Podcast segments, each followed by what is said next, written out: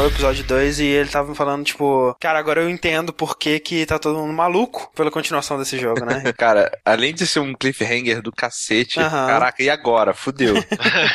o jogo em si, cara, é muito bom. E, cara, eu acho o episódio 2 melhor do que Half-Life 2. Eu ia falar a mesma coisa, cara. Rejogando ele agora, nossa, ele é sensacional, né? Ele é Sim. mais curto, tá? Mas, é. poxa, ele é muito mais focado, sabe? Eu adorei o jogo. Exato. Eu não sei se é por causa do nome ou, ou sei lá, talvez as pessoas pensem que é só um, uma expansão de mapas, alguma coisa assim. Mas, assim, pela importância histórica, pelo impacto que ele teve em mim, eu ainda vou preferir Half-Life 2, sabe? Mas, realmente, tecnicamente, eu acho o episódio 2 superior. Sim. Muito curioso para ver o que que a Valve conseguiu evoluir como empresa, como desenvolvimento do episódio 2 pra cá, sabe? O que que ela aprendeu, né? Ela aprendeu a não fazer jogos num tempo certo, né? Mas aprendeu a não contar até 3, né? Exato. Eu sou o André Campos. Eu sou o Ricardo Dias. E eu sou o Matheus Kies. E esse é o 24 Dash Podcast, encerrando o mês de Half-Life no Jogabilidade.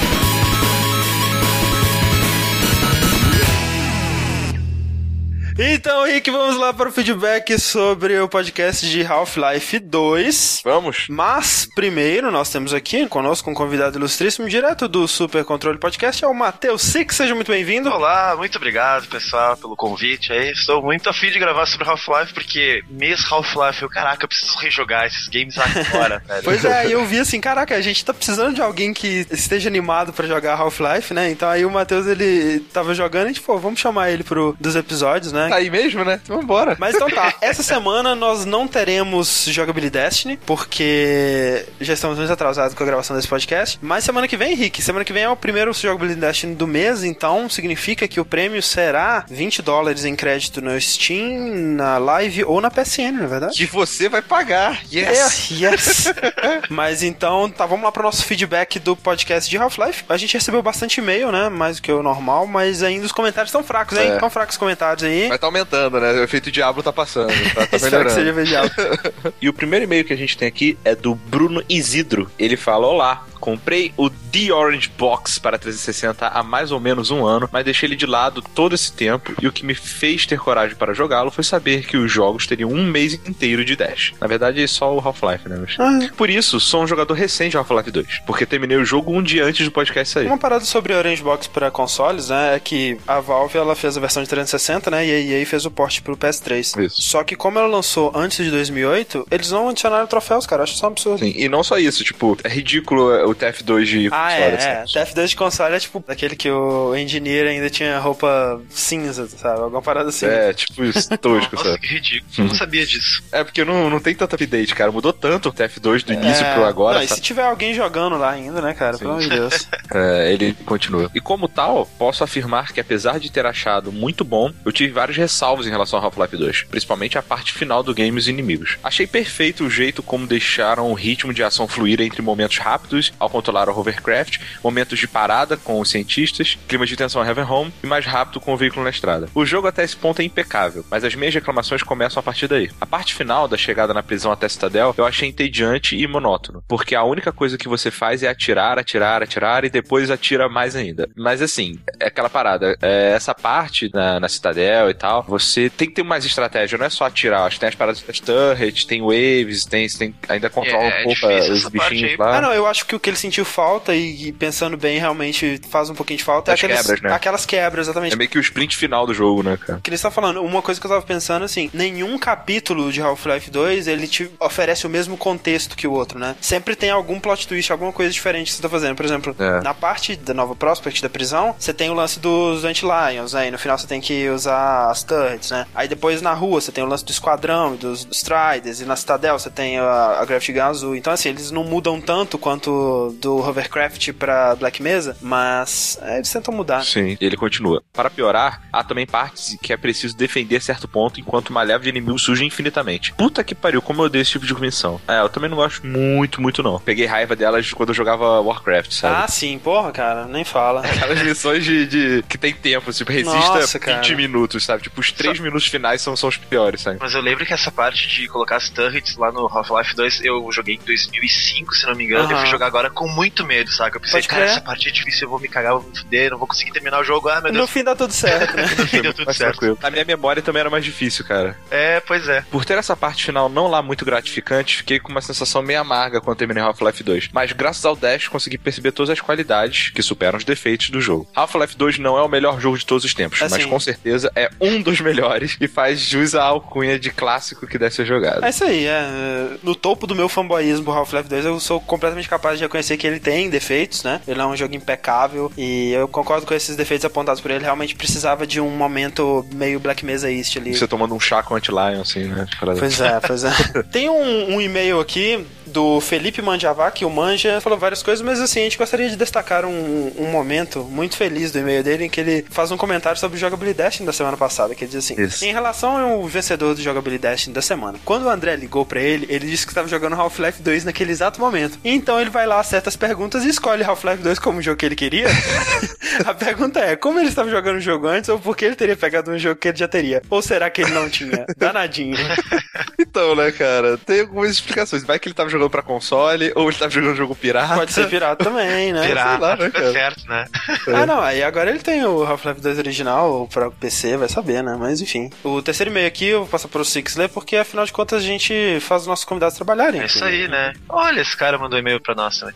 Olha aí. Olha aí. Não, é tudo a mesma panelinha. É isso aí, né? Olá, pessoal. Meu nome é Thiago de Moraes Pinto, tenho 24 anos, sou programador e moro em Ibiúna, São Paulo. Parabéns pelo podcast, estou adorando o mês Half-Life e acredito que vocês devem fazer isso para mais franquias populares. Olha aí, André. Olha eu aí. também acho. Quem sabe, hein, Henrique? Vamos lá, vamos fazer um de Zelda, Henrique? Porra, vez de Zelda. não, não, não, não, por favor. Algo que não foi dito no podcast é quanto Half-Life 2 é leve quando comparado com outros jogos da mesma época, que possuem até gráficos inferiores. Dei pulinhos histéricos de alegria quando ele rodou no meu PC velho de guerra. Cara, eu também, em 2005, acho que eu joguei ele. Nossa, ele, ele tá rodando, sabe? Doom 3 não rodava. Não rodava. Colocava no mínimo 640, 480 de resolução, ficava aquela tristeza do Doom 3. E o Half-Life 2 rodava tranquilo, assim. é aquele lance, o Half-Life em screenshots, ele não é tão bonito, né? Não. Na época. É verdade. Ele parece ser mais simples. Ele é mais simples, né, visualmente, mas no fim das contas ele faz mais coisas que o Doom 3, por exemplo. Continuando aqui, ele. Outra coisa interessante é a maneira como eles conduzem as cenas. Embora eles não tenham controle da câmera do jogador, tudo parece ser posicionado de um jeito que você instintivamente olhe a cena de um jeito cinematográfico. É verdade. Assim todos nós, embora vendo as cenas de ângulos diferentes e únicos, conseguimos aproveitá-las ao máximo. Ao meu ver, isso melhor e mais impressionante do que um ângulo pré-definido. É, é, aí depende do pessoal também, né? Pois é, é, melhor eu não sei, né? Porque eu acho que é uma escolha, né? Acho que os, os dois têm seus pontos fracos fortes, e fortes. Isso. Mas sem dúvida é mais impressionante, né, cara? Deve ser muito difícil de você fazer uma cena. Ah, exato, né? Mas é real, eles colocam tu assim pra olhar, né? Se tu não quer olhar, pois é. se quer olhar pro chão ou pra janela, é contigo. Nessa última jogada eu tava começando a reparar mais nisso, né? Uhum. Principalmente porque no episódio 2 tem bastante diálogo e tal. Eles são muito inteligentes na hora de posicionar os personagens que, que, você não interage, os NPCs, né, digamos assim, a te bloquear o caminho e fazer você ficar é, restrito a uma areazinha que dá visão pra cena, digamos assim, é. Tem muitas técnicas ali que você começa a reparar, você vê como é incrível, assim, e bem planejado. Terminando aqui, ele fala, e por favor, faça um episódio sobre a franquia Civilization. Sei que ela não tem muito apelo comercial, mas há tanto a ser explorado e a ser dito que acho que certamente merece um cast. Abraços. Se depender do Rick, a gente faz, né, Rick? Claro. O último e-mail que a gente tem aqui foi do nosso amigo Frank Castle, Diego Pereira, que acompanhou todos os streams de Half-Life, estava lá sempre. 28 anos, Osasco, São Paulo. E ele manda alguns links e faz alguns comentários aqui. Por exemplo, o comercial 1984 do Half-Life 2 para Mac, né? Que é inspirado naquele comercial do primeiro Macintosh, né? Que a mulher sai correndo e taca o negócio na tela. Isso, e aí tem a Alex correndo e joga o pé de cabra no Big Brother, que é o Wallace. E tem um videozinho aí muito legal. Aí ele faz um comentário também sobre a Alex. Parando pra pensar agora, vejo a Alex como um ponto de referência para o Gordon. Se situar naquele mundo barra época. É claro que o Gordon poderia falar para ela, ei garotinho, enquanto você usava fraldas eu já matava Red Krabs com o pé de cabra. Mas felizmente ela vai muito além disso e é uma personagem profunda, uma das melhores, se não a melhor sidekick dos games. É, o, a Alex e o, todos os outros personagens também, né? Eles são muito usados para expressar emoções que o Gordon não pode expressar, né? É, mas eu fiquei que nem o André aí falou, quando aconteceu algum susto, as pessoas iam falar comigo, ou eu dava um pulinho, ah, eu é. Respondia sim, sabe? É muito bom. Eu expresso reação, sabe, de verdade. Eu falo, sabe? Eu falo, uhum. não, não. É muito engraçado, cara. É, é um dos é poucos jogos mesmo. que eu consigo fazer isso. E outro comentário que ele faz aqui sobre os Vortigaunts. Ele diz, pô, galera, não tem Robbie Williams, mas tem Louis Gossett Jr. Acho que vocês são um pouco mais novos que eu, mas não se lembram de filmes da franquia Águia de Aço no cinema em casa? Ou o primeiro filme do Justiceiro na Sessão da Tarde? Não. Alguém lembra disso ou não? não cri, cri, cri, cri. Eu também não. Lembrando que mudou a voz, né? Do Half-Life 2 pros episódios, a voz dos Vortigaunts mudaram. Não é mais o Louis Gossett Jr., mas o cara que eles arrumaram faz uma excelente imitação, então... É. Essa semana nós recebemos um, bastante coisa, né? Bastante material dos nossos verdade. ouvintes. Alguns wallpapers, na verdade, que o nosso colega Dinopron enviou para nós. Olha aí. Tudo tematizado com o logo da jogabilidade e do Half-Life, então tá bem maneiro. Também temos algumas montagens que o Lord Wolf fez, né? Daquele, daquele meme que o André tinha lançado lá atrás, naquele cast do Donkey Kong que a gente fez, envolvendo a minha pessoa. É verdade, o Rick, Diddy Kong Rick. Diddy Rick. Entra na menor sala possível e joga barril explosivo. É, tipo isso. Você pode ver que isso não é zoação, se você olhar o, o stream que eu fiz lá gravado jogando, realmente eu faço essas cagadas. Também teve um desenho da Thaís, nick aí TF Antoni, que comenta aí com a... É, que prometeu um desenho no comentário do cast, né? Isso, Exato. isso. Ela fez um desenho da Alex, tá aí também o... Isso o, aí, bem maneiro. O DeviantArt dela. E é isso, galera. Muito bom. Gostamos de ver. Mandem mais, mais, mais. Mas não, não, nunca não. nos saciaremos de desenhos. Olha isso, vocês ganharam um wallpaper, é isso mesmo? É, olha aí. Pô, não, eu não ganhei. Oh, manda um pro Super Controle lá, ô guri. Pô, cara, a gente... Pode pegar o wallpaper do jogabilidade. Escreve Super Controle por cima, tá ligado? é, né? Tipo, More Forever Alone, beleza.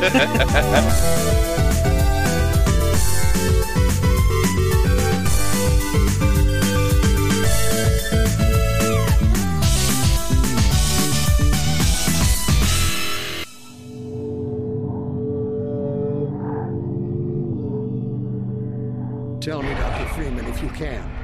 You have destroyed so much. What is it exactly that you have created? Can you name even one thing?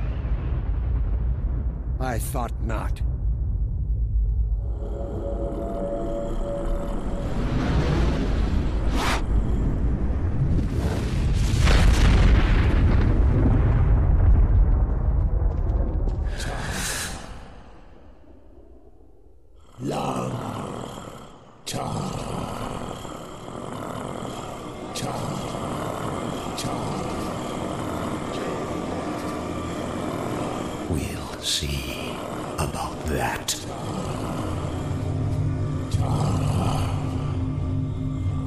Então, Rick, então, Matheus. Então, André. Um ponto positivo da gente estar fazendo o podcast sobre um assunto só, querendo ou não, espalhado por um mês inteiro, é que a gente pode incorporar feedback dos nossos ouvintes nos podcasts. Olha que coisa bonita, coisa fantástica. E um dos feedbacks que várias pessoas mandaram e-mails falando sobre esse assunto, e rolou uma discussão bem legal até nos comentários do podcast número 23, é sobre a personalidade do Gordon, né? Porque muita gente acha que a personalidade exibida pelo Gordon enquanto você está jogando, né, não condiz com a personalidade de um líder, que as pessoas não teriam por que seguir ele, que ele não seria carismático o suficiente, né, que ele é só um nerd introvertido. Vocês acham isso? Você acha que passa isso ou vocês conseguem abstrair ou como é que é? Eu consigo facilmente, na verdade. O Gordon, ele ganha todo essa, esse carisma dele através de ações, né, cara? Então, é... porra, ele não é um nerd, apenas um nerd, é um cara que salvou uma raça inteira de Sim. alienígenas que está no meio de uma guerra e você vê um nerd de óculos com uma roupa bizarra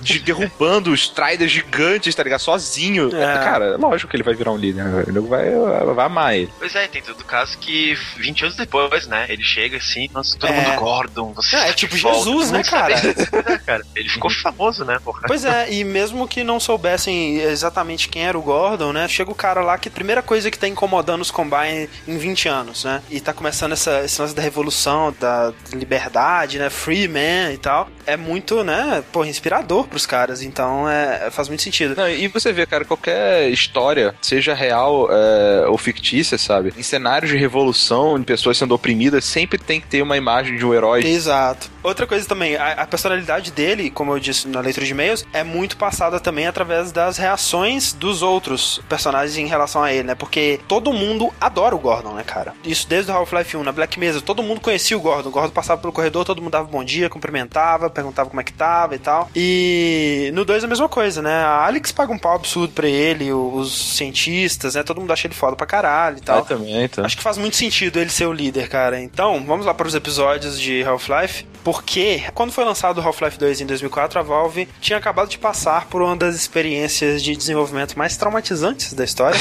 Verdade. Nossa, né? Uhum. E assim, depois de ter que refazer o primeiro jogo dela lá em, em 98, em seguida eles levam 5 anos para desenvolver a sequência que foi roubada, né? Faltando também alguns meses pra ser concluída e aquela porra toda. Então eles pensaram assim, cara, tipo o vento levou, tá ligado? Nunca mais passarei cinco anos desenvolvendo um jogo, tá ligado? É, então... né? Porra, eles falam muito isso, cara. e aí a solução que eles arrumaram foi conteúdo episódico, né? Ou seja, ao invés de lançar a cada cinco anos um jogo de 15 horas, eles lançariam, tipo, de seis em seis meses, um pequeno pedaço desse jogo, de 3 a 4 horas de duração e coisa do tipo. É, até no começo do. Se vocês jogarem o episódio 1 e o 2 com comentários, o, o uhum. Gabe fala, né, isso. Ele, bom, agora a gente vai fazer essa trilogia de episódios do Half-Life é. 2 e a gente promete que não vai demorar tanto, tá? Assim, cara, você fica, beleza, uma trilogia, oba, legal. Não, e no episódio 2 é deprimente, porque tem alguns comentários que eles falam assim: ah, porque a gente guardou isso aqui pra usar no episódio 3, que logo vai estar é, aí. Caralho, é muito logo, logo. Tá, já tá aí, já. Mas assim, na teoria é uma ótima ideia, né, cara? Porque desse jeito eles iam poder incorporar feedback, né? Como esse podcast. Ah, que, ah, porra, porra. Ter um, um, ciclo de resultado, tanto de, de crítica quanto financeiro do trabalho deles, que seria muito mais rápido. E logo de cara, duas equipes começaram a trabalhar já em 2004 nos dois primeiros episódios, né? Ou seja, o episódio 1 e o episódio 2 eles foram, eles começaram a ser desenvolvidos juntos, né? Para que o episódio 1 fosse lançado no começo de 2005 e o episódio 2 seria um pouquinho mais ambicioso no final de 2005.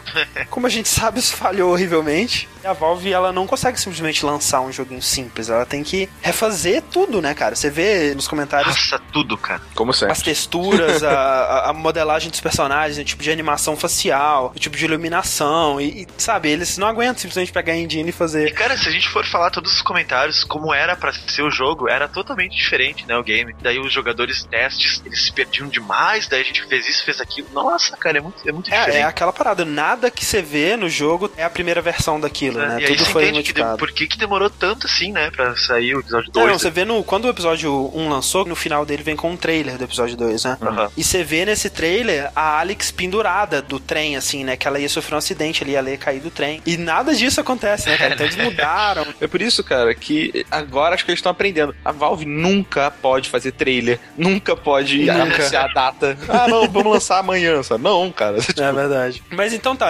Half-Life 2 episódio 1 foi lançado então em junho de 2006 e ele retoma basicamente de onde o Half-Life 2 parou, né? Uhum. Ele começa com a cena do final do Half-Life 2 com o G-Man colocando o Gordon em estasis, né? E aí surgem os Vortigaunts. Sim, cara. Que começam a fazer a macumbinha deles lá Isso. e eles impedem o G-Man de fazer, de realizar os planos dele, né? É a primeira vez que a gente vê os planos do G-Man sendo atrapalhados. É isso que eu ia falar. A primeira vez que a gente vê, até na expressão facial, o G-Man se encontrando com uma situação que não está sob o controle dele, digamos assim. Exato. É, a primeira vez. E é e muito também, irado. E ficou muito legal desse jeito, né? A gente sabe que os Vortigãos estão aí fazendo alguma coisa útil novamente. Né? Antes né? do. Eu lembro que antes do lançamento do, do, episódio 1, eles falaram, ah, porque a gente tem a, uma força que é os Combines, a gente tem outra força que é o D-Man, e uma terceira força vai entrar para tomar o seu papel nesses planos também, que a gente não sabia quem era ainda, e a gente vê que no começo é os Vortigaunts, né? É verdade. E eles estão interferindo aí nos planos do D-Man. E o que acontece então é que os Vortigaunts eles teleportam o Gordon e a Alex para fora da Citadel, salvam eles da explosão que teve ali, né? E o Gordon ele é encontrado no entulho pelo Dog. Uhum. Não sei quanto tempo o Gordon ficou lá enterrado, né, cara? Parece que não foi, sei lá, algumas horas, talvez, não sei. É, pouco tempo, né? Porque a Alex tava procurando ele. Isso. Em... E a primeira coisa que você já vê é o próprio Dog, né, Isso. né, cara? Que você já começou a curtir ele no episódio anterior, você vê que ele tá é. tá por lá, né? Porque teoricamente ele tava ali nas redondezas, né, cara, quando você, quando você entrou. Então ele já te ajuda e você encontra a Alex. Você vê como eles pensam em tudo, né? Porque na época, quando saiu o episódio 1, eu tinha parado de jogar o 2 há muito tempo já, né? Na minha uhum. cabeça eu não lembrava como é que funcionava a jogabilidade e tudo mais, né? E aí tu sai desse entulho e tu já pega a Gravity Gun e tu tem que fazer uma ponte pra daí cair uma plataforma e tu sobe, sabe? É, legal como eles vão fazer esse tutorial, né? E outra coisa que é interessante é esse lance do incorporar o feedback, né? Porque a galera jogou Half-Life 2, foi um sucesso absurdo. Duas das coisas que eles mais gostaram no episódio 2, o Dog e a Gravity Gun. E a Alex, né? Três coisas. O Dog, a Gravity Gun e a Alex. Então, São as três primeiras coisas que você tem no é, episódio né? 1, né? E é importante lembrar também que, ao contrário de todos os jogos da série Half-Life até agora, esse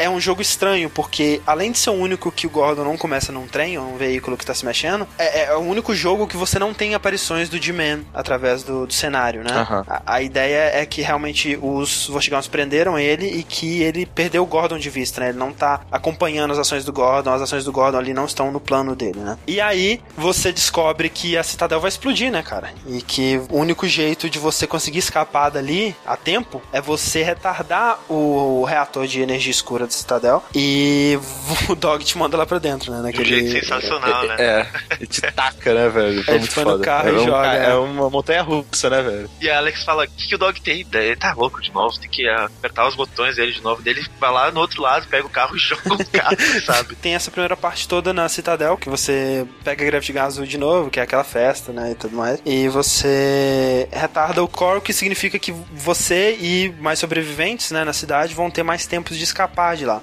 E aí começa algo que vai durar pelo resto do jogo, que é esse lance do Gordon e da Alex juntos, né? Combatendo juntos. Ela vira seu sidekick mesmo, né, cara? Não sei se isso foi lenda na época, que a Alex era para ser a principal do episódio É, 1. rolou uma parada assim, né? Na capa final é, a, é só a Alex, né? Mas eu lembro que na época, quando o episódio 1 ainda se chamava é, Half-Life 2... Aftermath, né? Exatamente, Aftermath. É, eles estavam trabalhando com a ideia de que o Gordon, ele teria sido colocado em stasis ainda, e que você jogaria com a Alex. Seria estranho, o que seria estranho, né? Seria estranho demais, porque ela fala, né? Ela fala, será que eles iam deixar ela muda? Como é que ia ser é, isso, né? né? Não ia ficar legal, eu acho. É, eu acho que desse jeito, como sidekick, ela pôde se é, crescer mais como personagem, por assim Verdade. Dizer. É aquele lance, né? No Half-Life 2 você tinha esses momentos com a Alex e tudo mais, mas nada tão intenso quanto foi no episódio 1. Uhum. Que é, ela te acompanha basicamente o jogo inteiro, né? Isso. Até a dubladora dela fala que ela cresceu muito como personagem, assim, sabe? Isso. Que ela viu o feedback, assim, e ela sempre que ela entrava no escritório da Valve, assim, e o pessoal mostrava pra ela cenas, ela ficava, uau, vocês são gênios, muito obrigado por pegar esse papel e tal. O que, que, vocês acharam desse co-op, digamos assim, no, no episódio 1? Ah, eu achei muito bom, cara, porque, como eu falei, a gente tava acostumado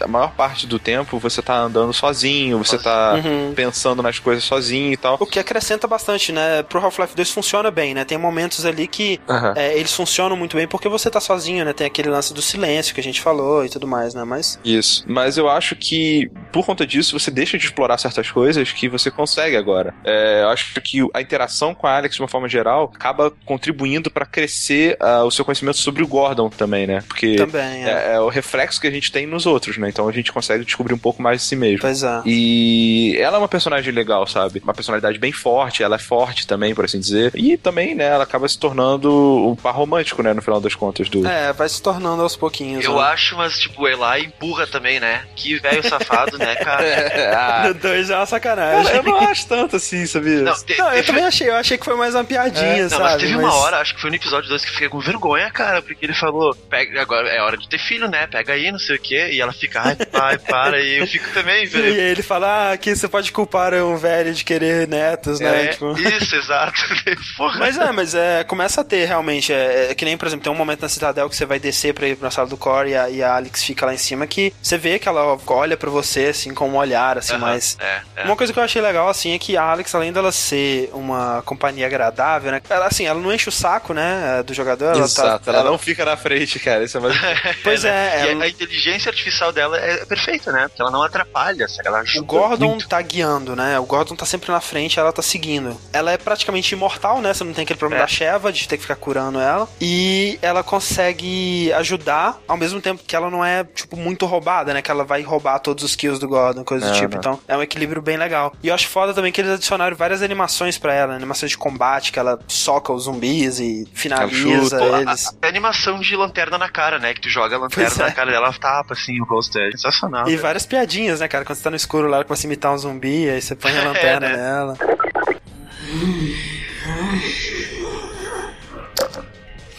Katia.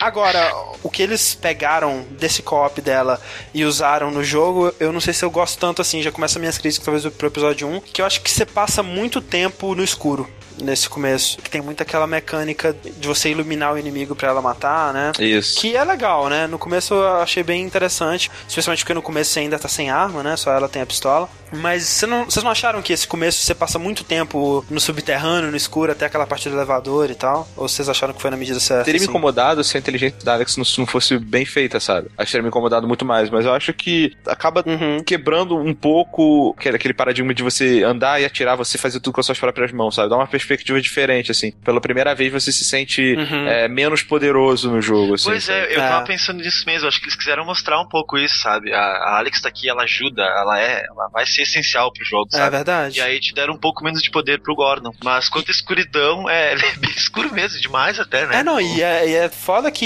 eles demoraram até o episódio 2 pra perceber que a lanterna tem que estar numa bateria separada do resto, né, cara? Porque é uma merda aquela é. porra. Isso, é isso mesmo. É, então irrita muito, assim, você depender tanto da lanterna. Naquela parte do elevador, né, no que é no final, que você tem que resistir a umas waves, assim, tipo meio que Left 4 Dead praticamente. A minha lanterna acabava toda hora ali, sabe? Não, eu nem tinha mais lanterna, sabe? Mas você usava chão, né, aquele, aquele sinalizador lá? Usava, pra... mas eles acabavam muito rápido. Pois é, eu meio que um zumbi pegar fogo, né, e aí você via os outros isso. pegando e é... tal. bem complicado essa parte, Sim, achei bem... É. Ah, ainda mais que começam a vir aqueles zombines, né? Sim, os, os zumbis combine. É, a piadinha da Alex, né? piadinha da Alex.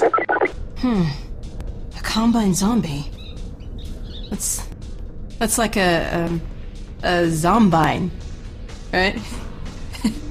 zombine, get it?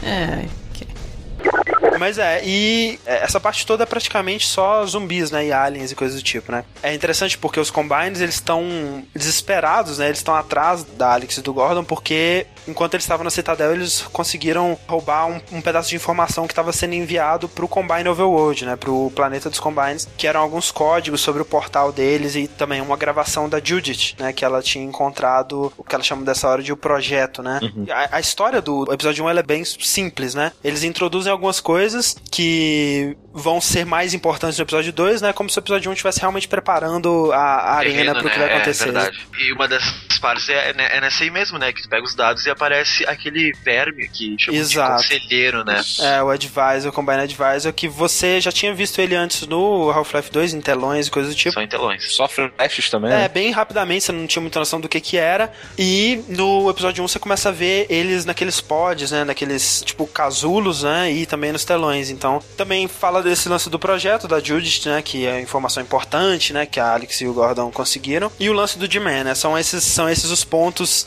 que o episódio 1 ele tenta passar, além do lance de você estar tá tentando escapar da Series 17 que vai explodir com a Citadel. É, você vai descobrir que é importante no começo do episódio 2, sabe? Que tu vai falar com o doutor e ele, meu Deus, tu tem isso, que é isso, cara. E pois é, é, você vê que já é alguma coisa importante no episódio 1 porque tá todo mundo querendo matar vocês absurdamente, né? Sim. Tipo... É, né? Isso é até uma crítica que eu tenho, porque assim, a Alex dá a sensação, né, dá a impressão de que o fato de vocês estarem com esse, essa informação e tá fugindo com ela uhum. é um grande motivo para todo mundo te perseguir e que você vira o foco e tal. Mas é engraçado porque eu, eu, não vejo muita diferença, sabe? Antes de você ter essa informação, as pessoas estavam te perseguindo e querendo te destruir da mesma forma. Mas eu também acho que é uma questão de perspectiva porque quando a Citadel sofre o, a fusão do reator deles lá, os Combines eles perdem comunicação entre si e com o Combine Overworld. Então eles estão mais dispersos, eles estão meio que agindo sem muita organização, sem muita comunicação. Uhum. Então por isso que talvez pareça uma força comparável ou menor, né? Entendi. Não, é só porque, por exemplo, pra Alex eu até entendo, né? Já que. Mas o Gordon, ele sempre foi alvo dos combines, sabe? O alvo principal, uhum, e sempre foi é. perseguido pra caramba. Então, eu não vejo tanta diferença pra gente como jogador de fato de você estar tá carregando essa, essa, essa, informação, sabe? Você tá sendo perseguido do mesmo jeito que você tava no outro jogo. Eu sabe? acho que é uma questão de justificar a jogabilidade, né? Porque realmente não faria sentido. No meio tudo aquela. É, Exato. Atrás de ti com a Cidadel explodindo, sabe? Pois é, eles deveriam ter mais preocupações, né? Eles deviam estar tá preocupados em outras coisas além de te procurar. Então... Diferente do Uncharted, né? Uncharted, pode crer. tá, aí tem essa parte do elevador, quando você chega finalmente na superfície do City 17, você vê que a cidade tá realmente devastada, né? Que tá tudo destruído, foda e o Dr. Kleiner no telão, que eu acho fantástico. É, cara, você substitui cara. o Freeman pelo Dr. Kleiner, né? Cara? Isso, Tem uma piada com isso depois, aquela do casalzinho que tá lá encurralado na casa deles, e eles estão falando, uau, eu preferi o programa do Dr. B. É.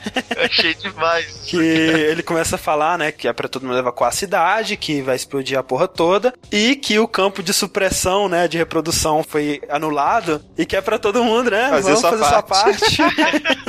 Aí a Alex até fala assim, Dr. High realmente tá falando pra gente, né, get busy. Get busy, é.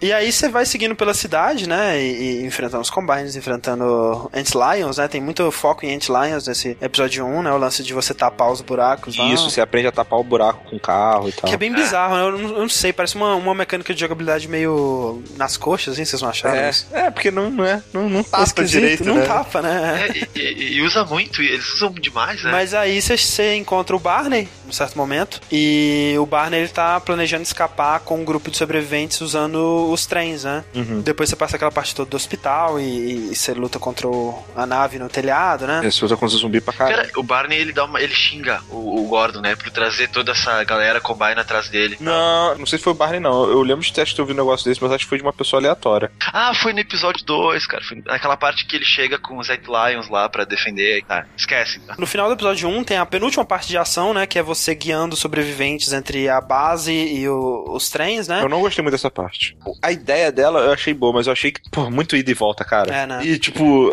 é muito mecânico. Você vê, a primeira wave, você foi tranquilo, né? Chega assim, ah, porra, fácil, né? Por que, que não teve problema nenhum? Você fala, óbvio, que vai ter mais problemas, sabe? E eu senti meio dificuldade nessa parte, ela meio difícil, meio longa, sabe? Não, não curti muito, não. É, eu achei que ela foi na duração certa, mas eu, eu concordo. Realmente é, tipo, muito. É que na verdade, assim, nessa parte você consegue ver que na época do episódio 1, eles ainda estavam tentando fazer a parada rápida, sabe? Eles estavam tentando não gastar muito tempo no desenvolvimento para lançar logo. Sim. Faz sentido ser assim. Pois é, porque, assim, a ideia é que eles teriam esse cenário, que seria um cenário relativamente pequeno, que seria usado como um campo de batalha para algo maior, né? E você Entendi. iria de um lugar para o outro e esse lugar ia repopulando, né, com inimigos na, durante suas idas e Sim. voltas. digamos que é um jeito fácil, barato e rápido de você adicionar horas de entretenimento no jogo. Exatamente, né? Colocar mais uns 40 minutos ali de, de batalha. Não, eu achei até eu até ia comentar isso com vocês, que tem muita caixa nesse jogo, cara, tem muita vida, tem é. muita coisa. Eu achei muito simples, sabe? Muito fácil de se jogar né? Nessa parte, por exemplo, tem bastante. Tem o, o aquelas paradinhas de parede, né? De cura. Aham, uhum, três, se não me engano, né? Uma coisa dessas caixas é que elas são itens que você mais precisa na hora, é, né? Exato, é, eles, eles balanceiam. Por exemplo, se você tiver com 100 de vida, dificilmente vai ser um item de cura. É. Mas enfim, aí o que acontece é que quando você transporta todos os sobreviventes, né? Os membros da resistência, pra estação de trem, você enfrenta o chefe, né? Que é o Strider. O que é estranho, já que o Gordon já derrotou vários Striders antes, né? É. Ter essa batalha épica contra um Strider é meio estranho. Mas assim, eu acho que também sozinho é a primeira vez ou ele derrotou sozinho outros também? Tipo, já, derrotou. Porque pô. na cidade, por exemplo, era num contexto de, de guerra, né? Tinha mais gente, guerra, assim, né, é... né, digamos. É, tudo bem. Sabe o que eu acho que deveriam ter posto? Agora eu não sei se os Hunters estão mais pelo mato, pelo White pois Forest. Pois é, esse que é o lance. Mas, deve, sabe, seria muito legal colocar ele ali, sabe? Um Hunter para apresentar É, o, mas ao mesmo sabe, tempo você não acha que quando eles introduzem o Hunter no, no episódio 2, ele perderia um pouco de impacto, né? É, tem muito impacto também, né? Tá pois é. impacto pra caralho.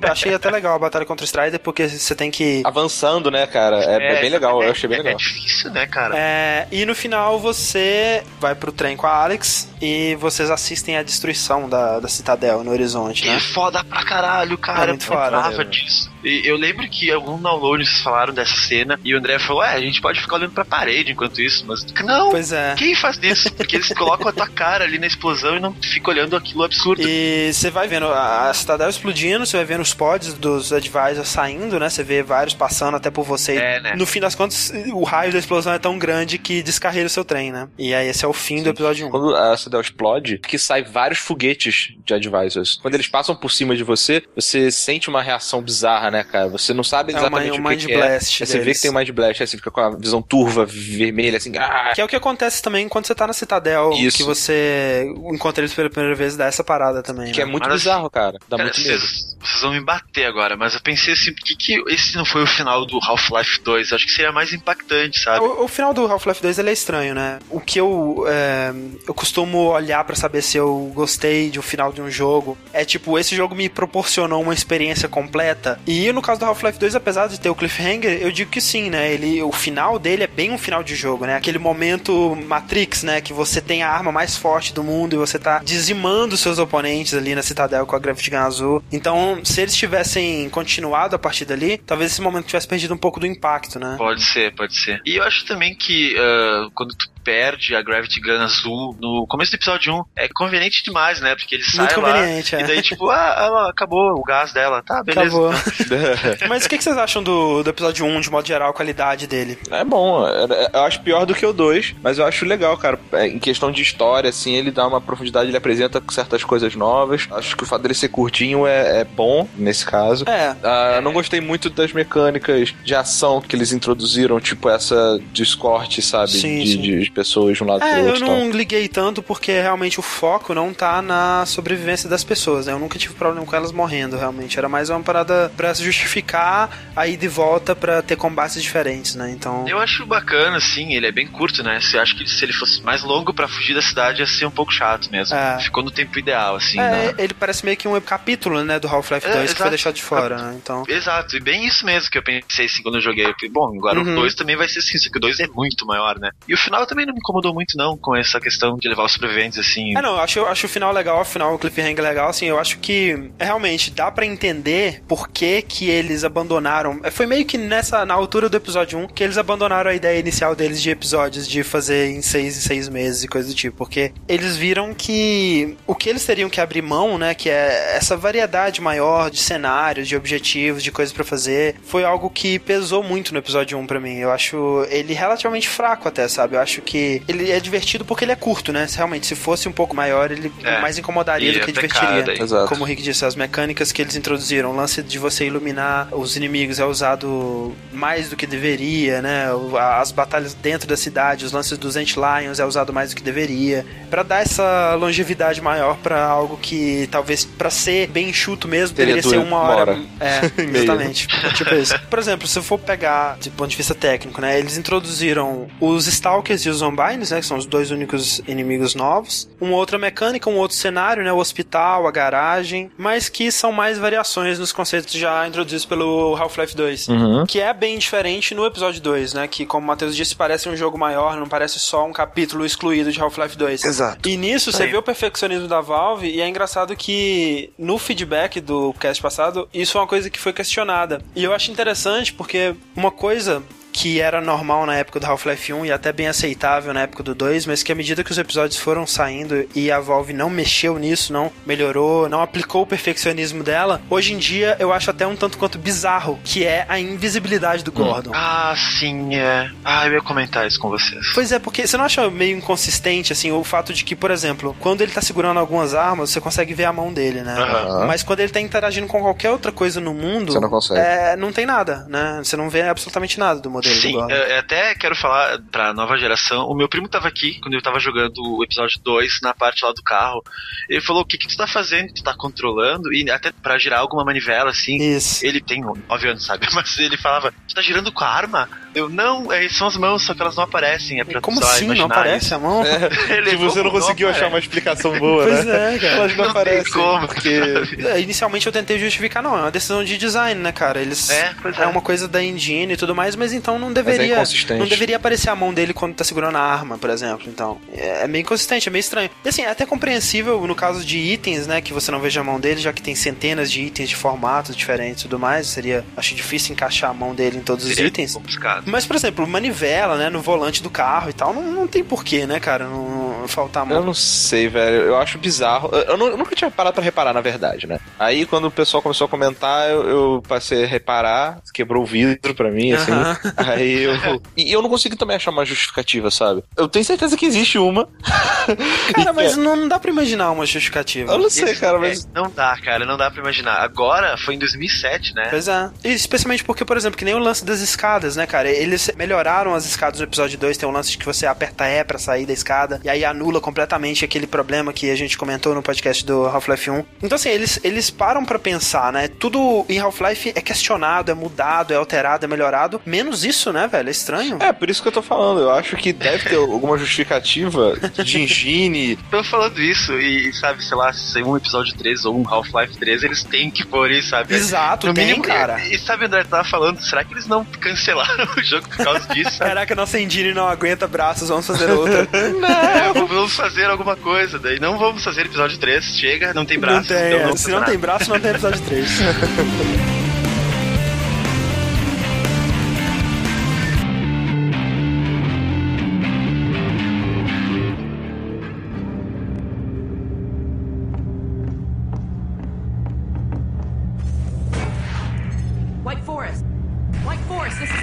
Alex Do you read? White Forest, come in. White Forest, are you there? Alex! My goodness, is that really you? Yes, and Gordon too. We're okay. We made it out of City 17. Alex, thank God. I can hardly believe it. Don't worry, Dad, we're fine. But something really strange is happening with the Citadel. Oh, yes. We've been monitoring the situation. The raw discharge of the meltdown has been focused into a coherent beam of portal energy. It's the Combine. They're trying to open another gateway. Yes. What you're seeing is the infancy of a super portal. If it attains full strength, it'll be the seven hour war all over again. Except this time we won't last seven minutes.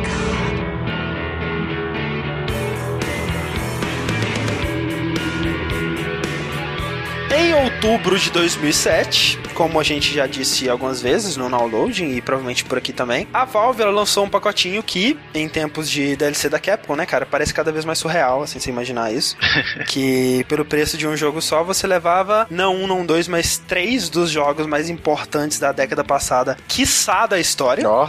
e ainda por cima, o Half-Life 2, episódio 1 e 2. Ou seja, você levava tudo que tinha relacionado a Half-Life 2, inclusive o novo episódio 2, e todos esses outros jogos por um preço de um jogo só, que é a Orange Box, né? Cara, acho muito foda a Orange Box, sabe? É um, porra, um pacotinho demais da conta, sabe? Muito maroto. muito maroto. É que eu tava falando pro André em off. Vocês fizeram o cast de, de TF2 no downloading e eu não tinha Steam ainda. Eu pensei, cara, Uhum. eu preciso jogar muito esse game, sabe? Eu comprei o jogo e comprei o Orange Box, né? Tanto que eu joguei o Half-Life 2 agora por causa disso, sabe? Senão não teria como. Aí então o que acontece é o seguinte: episódio 1, a fuga da Series 17. No episódio 2, seu objetivo é continuar essa fuga, chegar até o White Forest, que é uma das maiores bases da resistência, onde estão o Dr. Eli, o Dr. Kleiner e também um dos personagens mais divertidos da série Sim, que eles cara. introduzem, que é o Dr. Magnusson. Magnusson. Eu acho ele Acho demais, foda. cara. Demais. né? Assim, é irado, mas é estranho também, sabe? Porque até no review do Zero Punctuation sobre Orange Box, que ele fala. Caralho, eu devia ter assistido isso de novo, eu não lembro Porra, mais muito bom. desse. Que ele fala do Half-Life de um, de um modo geral. Fala que é um jogo foda, é um dos jogos preferidos dele, ah, não sei o quê. Mas que é muito estranho você tá andando, aí do nada aparece um personagem que todo mundo conhece, mas você nunca ouviu falar, sabe? E ele nunca tinha sido mencionado antes. E você chega e do nada tem o Barney assim. E aí, Gordon, qual é, velho? É porque o, o Dr. Magnusson era um daqueles outros cientistas genéricos da Half-Life 1, né? Que eles Isso. transformaram num personagem, né? E assim, se no episódio 1 o foco era esse combate em copo com a Alex, né? Em cenários até bem fechados e claustrofóbicos, no episódio 2 o foco são os cenários gigantescos, né, cara? Por mais que Half-Life 2, especialmente na parte do bug, você tivesse cenários abertos e tudo mais, eles eram relativamente limitados em detalhes, né? E acho que a grande evolução técnica do episódio 2 foi poder criar esses cenários que são extremamente detalhados, extremamente vastos, né? Isso. Que você tá percorrendo durante boa parte do jogo, né? Outra coisa que eles incluíram em vários momentos são as vistas, né? Quem jogou com os comentários sabe que é aqueles cenários, né? Aqueles pontos de vista mesmo que você encontra, que são uma paisagem foda e alguma coisa tá acontecendo, né? Uma ponte com os soldados passando. É, então... pois é. Até no começo do game, né, que você vai e olha o portal, assim. Isso. E ele fica lá o jogo todo, sabe? No fundo, assim, aquele portal. É interessante que eles falam nos comentários, né? Que, tipo assim, como no episódio 1 e até no próprio Half-Life 2, você tinha a Citadel no horizonte sempre, né? É, pra meio que mostrar, né? O, o- qual era o seu objetivo. No episódio 2 é o super portal, né? O portal girando lá, gigante. Os comentários ele até fala, é, isso é pra saber o que você fez no final do episódio 1, sabe? É, pra ver as consequências, né? Essa é a consequência que tu fez, então agora ela tá ali, sabe? E assim, claro, o jogo ele teve várias outras evoluções gráficas, né? Tanto é que episódio 2, meu notebook do milhão já começa a regar. É. Ele já começa a ter uns, umas quedas de frame rate assim. E claro, a maior evolução de todas, a lanterna separada do poder de corrida, né? Isso. E, e oxigênio e tudo mais. É, mas isso me incomodou no começo. A Alex fala, não sei se vocês lembram no episódio 1, quando a lanterna cai, muitas vezes ela fala, bah, tem que trocar isso, vamos dar um jeito de fazer alguma coisa, vamos falar com algum cientista pra arrumar, né, a suíte e tal. Sim. E aí no começo do episódio 2, ela já tá diferente, sabe? Eles até falam, no fim das contas, a gente focou mais a, a diversão do que a consistência da história, digamos assim. Sim, sim. É. Tudo bem que dava pra eles chegarem e falar assim: ah, o Vortigaunt deu um raio em você e separou magicamente a parada. Ah, cara, é desnecessário, eu acho. Pois é, então, como a gente disse, o começo do Half-Life episódio 2 também continua de onde parou o episódio 1, que é no trem descarrilhado, né? Porra, velho. Demais. Essa porra, caralho, esse jogo é muito Não, foda. não, não, não, não, peraí, peraí. O início começa com uma CG. Como assim? Ah, é, cara, é bizarro. Acho a coisa mais bizarra do mundo. Quando muito, muito, muito. você vê as cenas de Half-Life episódio 1 do ponto de vista, tipo assim, de uma câmera, tá ligado? É, tipo CG mesmo, né, É. cara? Que bizarro. E é engraçado que assim, como não mostra o Gordon, parece que foi a Alex sozinha que fez tudo, tá ligado?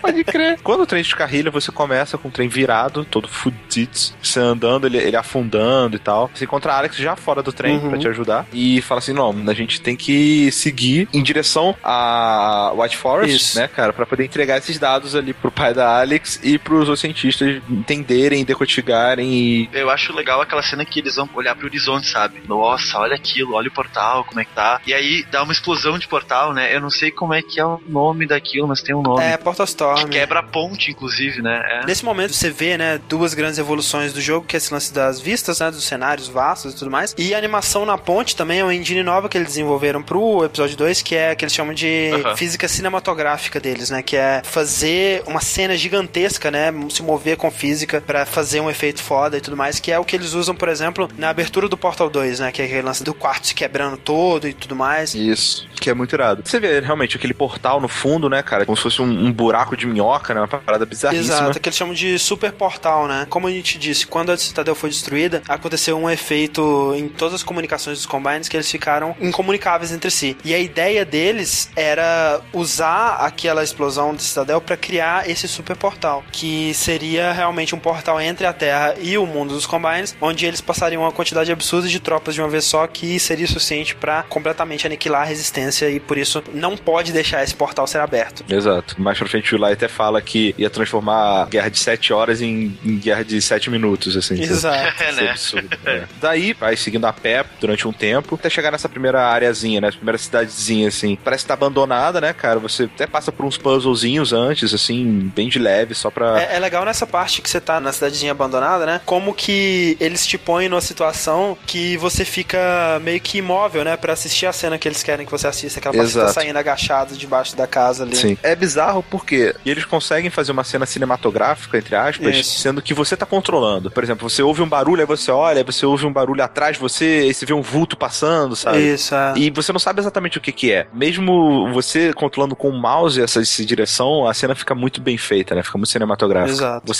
sobe numa casa, dá uma volta pra poder abrir uma passagem lá, né? Que a Alex não consegue. É, Ele não consegue Isso. sair dele, tem que ir por baixo, né? Pelos dutos ali. E quando você tá saindo, você é introduzido por um outro inimigo que é muito maneiro, cara. Que são os Hunters, né? Pois é. Que é como se fosse uma. Como posso explicar, cara? Tem umas pernas de tent... Não é bem um tentáculo, né? Perna robótica, assim. É, é- é estranho, porque o Hunter, eu acho que é o melhor design de inimigo que a Valve já fez até hoje, que eu acho ele muito foda. Sim. É, achei ele muito maneiro, muito intimidador, assim. Intimidador, exato. Essa é a porque eles são ágeis, né, cara? Exato, cara. E é estranho que, assim, o que mais me impressiona nele é a animação, porque ele não é baseado em nenhum animal, né? Você pode dizer que a- as patas dianteiras dele parecem um pouco como patas de cavalo, né? O jeito que elas dobram e tal. Mas ele tem uma terceira pata que ajuda ele a se movimentar. E ele se move de uma maneira que é extremamente alienígena. Mas é fluido. Mas ao mesmo tempo muito natural, né, cara? Então, assim, geralmente quando você tenta criar alguma coisa que não existe na natureza, né? A chance dessa criatura se movimentar de uma maneira desengonçada, né? É muito alta. Vide Spore, né, velho? Se dá pra fazer aquela porra lá de bicho esquisito, era foda. E o Hunter, ele é tão ágil, né, velho? Ele se move com tanta fluidez. Chega a ser uma parada assustadora. né? E assustador mesmo é ele atacar a Alex, derrubar a casa em você, você não conseguir se mover. E, cara, nessa parte eu fiquei. Eu tava, tava jogando, tava é, no Skype, Aham. a Nath tava na conferência e tal. Eu, a minha reação foi tipo, não, não, não! Sabe? Eu, eu não sa- Caralho, velho, foi muito sinistro, porque o bicho ele começa a fincar as patas nas costas da Alex, sabe? Isso. E você não pode fazer nada, nada, nada, nada, nada, nada. É muito aterrorizante, cara. Não, ele assim, né? Pra efeitos do ataque dele lá, ele matou a Alex, Sim. né? Assim, É, sim. pois é, é o que tu pensa, né? É chocante pra caralho, né? E se vê ela ele- morta ali, né? Morreu, sabe? Aí vem a, a formiga le- leão, né? A Ant Lion, vai pegar ela, né? Daí tu pensa, Isso. "Pô, tá quase. Daí vem um tiro assim do Vortigão. E aí aparece o Vortigão e salva a Alex do chão. E te tira ali, né? Dos entulhos. É, é engraçado também. Outra coisa que marcou bastante do episódio 2 é que a partir do episódio 2, né? E depois eles fizeram isso retroativamente no episódio 1 e no Half-Life 2, eles adicionaram achievements, né? Todos os jogos eles têm uns achievements escrotos, cara. O episódio 1 tem um achievement que é você zerar o jogo atirando só uma bala. Ou seja, você tem que passar o jogo inteiro usando a Gravity Gun ou então granadas e coisa do tipo. Que é muito escroto, cara. Como você põe um achievement desse no jogo? Sim. E no episódio 2 tem o maldito achievement do Gnome É, verdade. que você encontra. Quem jogou Left 4 Dead conhece, né? Que é basicamente a mesma coisa. Você tem que levar o gnome do início até o fim da missão. Só que no Half-Life 2 tem que levar ele do início até o fim do jogo, né? É. E é engraçado que nessa cena da Alex, eu deixei o gnomo no chão assim e fui subir pra abrir a parada pra ela, depois eu pego, né? Só que a cena foi tão chocante, assim, mesmo eu já tendo jogado. Você esqueceu o gnomo. Eu esqueci o gnomo, cara. A primeira vez que eu soltei o gnomo, eu esqueci, nunca mais lembrei, tá ligado? Então, tipo, é bem foda essa cena. Serve pra vários propósitos. Pra introduzir um inimigo, pra carregar a história pra frente, que você vai. Vai te dar um objetivo, né? Exato, vai justificar por que que você vai passar pelas partes do, do Anti-Lion lá e tudo mais. Vai justificar também o retorno do G-Man. Vai justificar o seu ódio, né, por esses bichos quando você encontrar com eles de novo. E vai mostrar como que Vortigaunts são fodas de novo. Né? Porra, velho. Vortigaunts são foda pra caralho, cara. Muito fodas, velho. Eles são muito legais. É legal de complementar nessa cena que nos comentários eles falam que eles tinham já a ideia do Hunter no Half-Life 2, só que não Isso. tinham como expor ela. Eles tinham que fazer alguma coisa também pra chamar a atenção do jogador, né? Pra ter alguma motivação pro jogo ficar um pouco maior, né? Que é esse lance da Alex ser ferida, né? É. O cara falou: não, vamos juntar os dois então, vamos mostrar o Hunter machucando a Alex. Ficou sensacional, né? Uma cena que, pô, todo mundo, olha o Rick aí falando: não, não, Porra, Nossa, não, é chocante demais a cena, cara. E amarra o jogo de uma maneira muito interessante, né? Tudo faz sentido a partir desse momento, né? E aí você tem que seguir o Vortigaunt, né? Seu amiguinho, pra salvar a Alex, né? É porque que acontece? Os Vortigaunts, eles têm os poderes meio que de Uhum. cura, assim. E só que ele fala que ferimento da Alex é muito grave e que ele não tem como salvar ela sozinho. Você passa a viajar com o Vortigaunt e a Alex sendo carregada pra levar ele pra tipo, uma base onde tem outros, né, Vortigaunts. Isso. Que assim que você chega tem aquela parte meio Tower Defense também que, assim, em teoria eu devia odiar, mas eu acho que ela é feita muito bem, sabe? Eu acho que ela é Sim. muito bem balanceada. É, eu achei, eu achei que acabou na hora certa. É uma sabe? parada que é usada só nessa hora também, eles não repetem É. depois, né? Então funciona bem. Exato. Daí, no final, parece a Cavalaria Vortigaunts. Que é muito que foda. É muito foda, porque eles, caraca, eles destroem, sabe? Mas assim, essa parte é legal, mas eu acho que não traz nada de novo, sabe? Acho que é só pra mais lembrar o pessoal que tem ação no jogo, sabe? Que é, É. o primeiro momento mais forte. assim, Exato, que- é o primeiro momento de ação, realmente, assim, né, que você tem que se defender e tudo mais. Quando você me fala, ah, vai ser uma parte de Tower Defense que vai ter que defender uma base, que se os Antilines chegarem no centro e matarem o Vortigaunt, você morre. Não é, mas não. É tudo que eu não quero num jogo isso, sabe? Mas É. funciona bem, então é legal. E o que é legal é que logo depois disso você ganha o seu parceiro Vortigaunt, né? Demais. Assim como no episódio 1 você vai com a Alex num copzinho, no episódio 2 você vai com o seu amigo É, Vortezinho. né? E ele fala, é um prazer trabalhar com The Freeman, é muito bom, cara. Você vai nas cavernas dos Antilions, né? Pegar o extrato lá que eles precisam pra curar a Alex. É, Uma coisa porque- que eu achei nojenta nas cavernas são aqueles vermes, filhotes. Os- Aham. os É nojento, né? cara. É escroto aquilo lá, velho.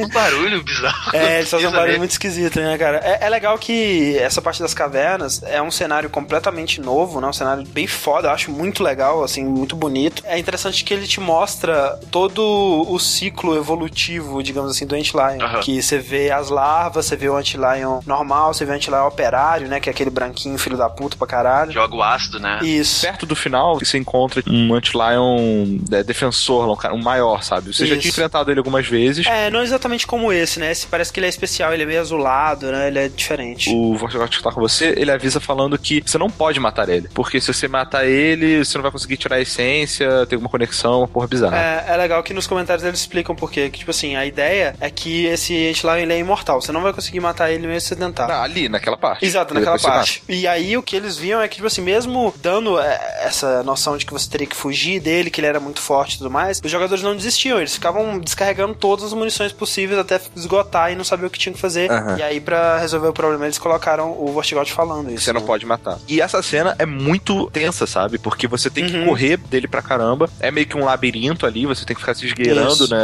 é, entre os buraquinhos onde ele não pode entrar e tal. E ele é muito forte, ele te mata bem rápido se você não conseguir É. correr. Mas é maneira, é bem legal, sabe? Eu fico assustado com essa parte ainda, É. sabe? Eu, desde o Resident Evil 3, que tem bichos me perseguindo gigantescos, eu fico, não, eu fico muito tenso, sabe? E outra coisa dessa parte é legal também de citar, os jogadores tinham prazer de matar os vermes. E aí eles resolveram colocar um achievement nisso. Sim, você tem que matar todos os vermes da caverna, que são 333. 333. É, eu consegui 320, eu fiquei muito puto, cara. E aí, cara, você extrai o, o extrato, né? O mel dos Antilions e leva pra eles. Eles começam a fazer o ritual deles lá, né? Te chamam pra E participar. que é muito bizarro, né? Porque tu traz o melzinho, ele. Ah, o melzinho! Ah, começa a se esfregar um do outro. É. Mas aí eles, quando eles estão lá, né, eles começam a cuidar da Alex, começam a fazer aquela macumba, começa a desaparecer a pele dela, que é bem bizarra. E quando eles estão ocupados, uma das melhores cenas da vida, que é o retorno do D-Man. Dr. Freeman. I realize this moment may not be the most convenient for a heart to heart, but I had to wait until your friends were otherwise occupied. Hmm. There was a time they cared nothing for Miss Vance, when their only experience of humanity was a crowbar coming at them down a steel corridor. When I plucked her from Black Mesa, I acted in the face of objections that she was a mere child and of no practical use to anyone. I have learned to ignore such naysayers when quelling them hmm, was out of the question. Still, I am not one to squander my investments and I remain confident she was worth far more than the initial appraisal. That's why I must now extract from you some small repayment owed for your own survival. See her safely to White Forest, Dr. Freeman. I wish I could do more than keep an eye on you but I have agreed to abide by certain restrictions. Hmm. Well, now, listen carefully, my dear. When you see your father, relay these words. Prepare for unforeseen consequences. Sensacional, cara, demais aquela cena, meu Deus do céu. é quando eles estão ocupados, né? Ele chega e ele fala: Bom, agora que seus amiguinhos estão ocupados, agora a gente vai conversar. É a primeira vez que ele conversa realmente, assim, ele te explica algumas coisas, né? Porque antes era, ah, porque é o tempo, né? E ah, vai fazer isso, vai fazer aquilo, e, e era tudo muito vago, né? E dessa vez ele fala mais diretamente, né? A primeira vez. Eu acho sensacional que eles falam assim, ah, porque seus amigos aí, né? Teve um tempo que eles não davam a mínima pra senhorita Vance, né? Quando a única experiência de humanidade que eles tinham era um pé de cabra na cabeça deles, né? ah, verdade, cara. Falando do, do Half-Life 1, né? e ele fala que ele salvou a Alex da Black Mesa, né? Indo contra objeções dos seus empregadores, de que ela não teria utilidade é. para ninguém e tudo mais. Mas que ele acredita no investimento que ele fez, né? Que ele acha que ela ainda vai ser muito útil para ele. Que ele fala pro Gordon, olha, você precisa levar ela com segurança para White Forest. E aí ele fala para ela, quando você encontrar seu pai, diga para ele, prepare-se para consequências imprevisíveis, né? Unforeseen consequences. consequências. Caraca, velho. É muito bom. E esse é o nome do capítulo que dá merda no Half-Life 1, né? É. O capítulo que a parada toda explode no Half-Life 1 chama Unforeseen Consequences, né? E eu acho irado, cara, na parte que ele começa a aparecer, que ele começa a aparecer em cenários do passado, né? Ele aparece lá na Black Mesa e tudo mais. Cenários que seriam tipo do presente, que é tipo aquele corredor que a Judy aparece, né? Na base do Ártico lá, perto do Borealis e tal. E no futuro, né? Que é na White Forest. Isso. Perto do foguete ali, o Dr. Magnusson no fundo e tudo mais. Parabéns pro Mike Shapiro, cara. A melhor interpretação dele como de até hoje é essa cena, pelo amor de Deus. É, muito tenso, cara. Depois dessa cena ela acorda, né? Ainda meio Isso. truncada, né? Meio ferradinha. E você consegue é, avançar, dessa vez agora com dois comparsas, pelo menos uh, por enquanto. É. O Vortigaunt, ele continua avançando com você e a Alex também. É legal né? que quando você sai da caverna, você já tem mais uma vista, que é aquela ponte gigantesca com os combines passando, né? Striders e tudo mais. E você vê alguns pods de advisors também indo, né? Todos em direção a White Forest. Sei que interessante também que os outros Vortigaunt que estavam te ajudando, eles se separam de você e falam: nós temos que continuar nossa missão de procurar advisors. Isso. Ele, então ah, você é vê verdade. que eles estão é, caçando advisors para destruir ele. Né? Isso, né? e eles chamam ele de um nome específico também, que é na língua dos Vortigaunts, digamos assim. Tipo assim, dá uma importância pros advisors, sabe? Se, se os Vortigaunts eles têm um nome específico para esses bichos, né? Porque eles são Poderosos, sinistros, né? No mínimo. Voltando, você avança um pouquinho a pé, até você chegar na ponte, onde você encontra um carro lá bem maneiro, bem melhor do que o carro do 2, sabe? Ele é mais Com potente, certeza. ele controla muito melhor. Quero ver quem reclamar do controle desse carro. Eu acho ele impecável, cara. Acho ele, é muito gostoso bom, de dirigir. É muito bom mesmo. Aí, mais uma vez, aí você entra naquela física cinematográfica que o André tinha falado, porque você tem que fazer, tipo, uma balança com a ponte. Uma ponte, né, cara? A ponte inteira, ponte, assim. né? Você colocar os carros pra pesar do outro lado, né? E Isso. a porra toda, muito foda. Uhum. Você sai com o carro, né? E é um carro. Eu acho ele visualmente bem maneiro, que ele parece um daqueles muscle cars, né? Aqueles carros de, de- que tem aquele motor gigante na frente, só que todo sucateado também, né? E é muito maneiro que quando você chega com ele do outro lado, a Alex vira pra ele assim, nossa, esse carro, ele é irado! Sabe? Tipo, parece que ela vai achar um carro de merda, assim, do nada ela fala que é foda. E aí você se separa do seu coleguinha atirador de raios do Portmouth. É, a Alex dá um beijinho nele. É. E cara, sabe o que eu tava reparando? Nessa parte eu consegui olhar bem de perto no Voxnaut.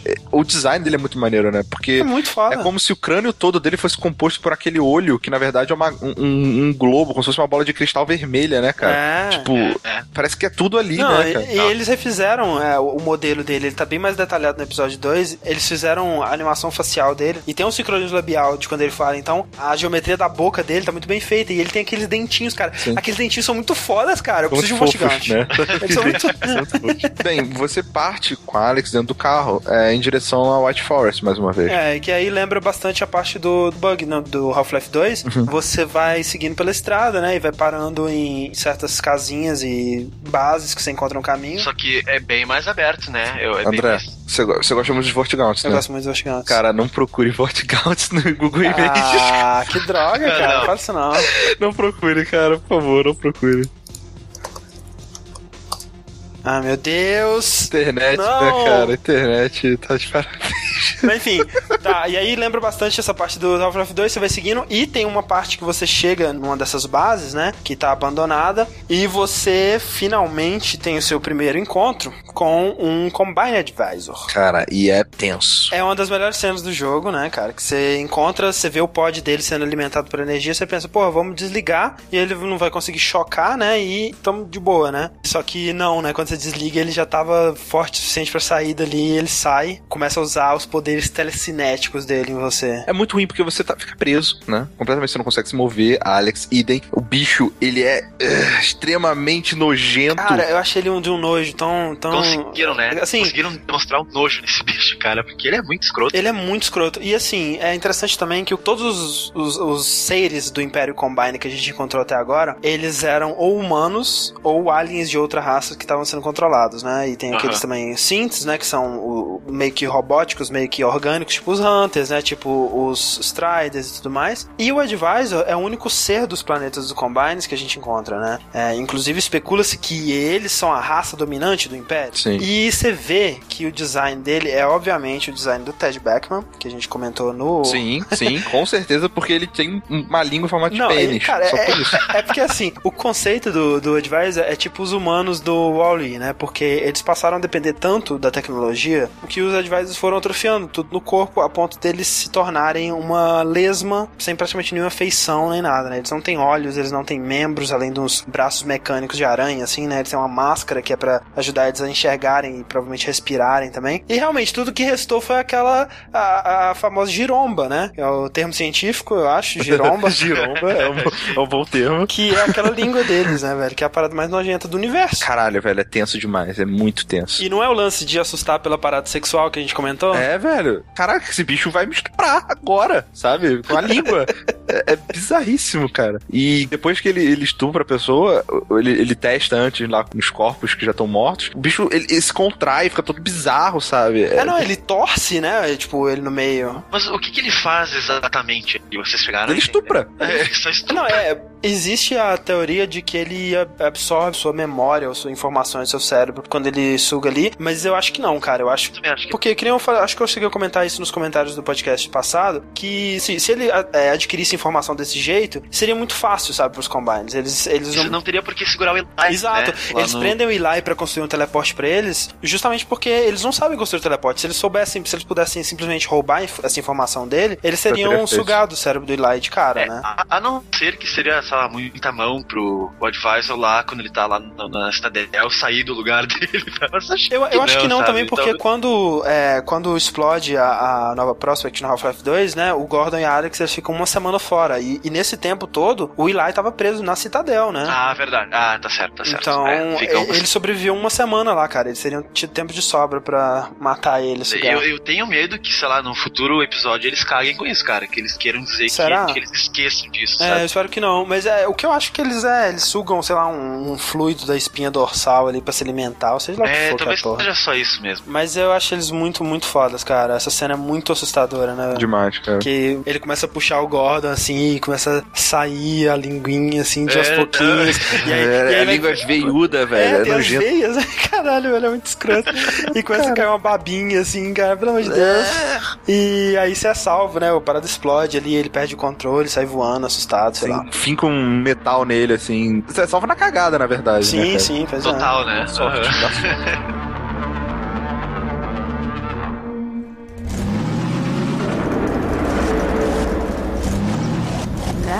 doesn't sound good.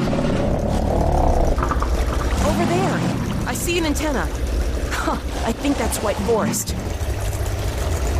Well, we're close enough to make it the rest of the way on foot if we have to.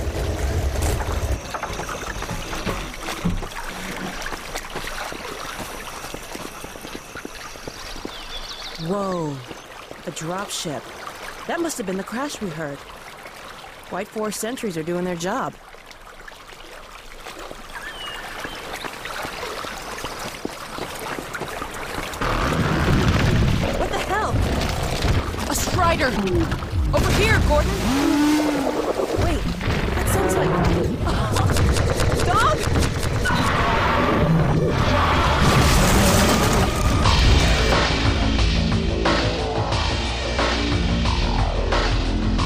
Vai seguindo seu caminho alegremente até que você avista uma torre de White Forest e encontra uma nave caída, né? Isso, cara. Tampando o seu caminho, assim, né? Que você tá passando, tipo, um córregozinho. Aí você, porra, que merda, não consigo passar e tal. Até que quando você se aproxima dele para investigar, ele levanta, ele tá vivo, tá ligado? É, na verdade tinha um Strider vivo embaixo da nave, né? É, um negócio bizarro. Tipo, ela levanta e quando ela cai, tem, tipo, você acha, caraca, uma nave, que merda. Não, um Strider, que merda, sabe?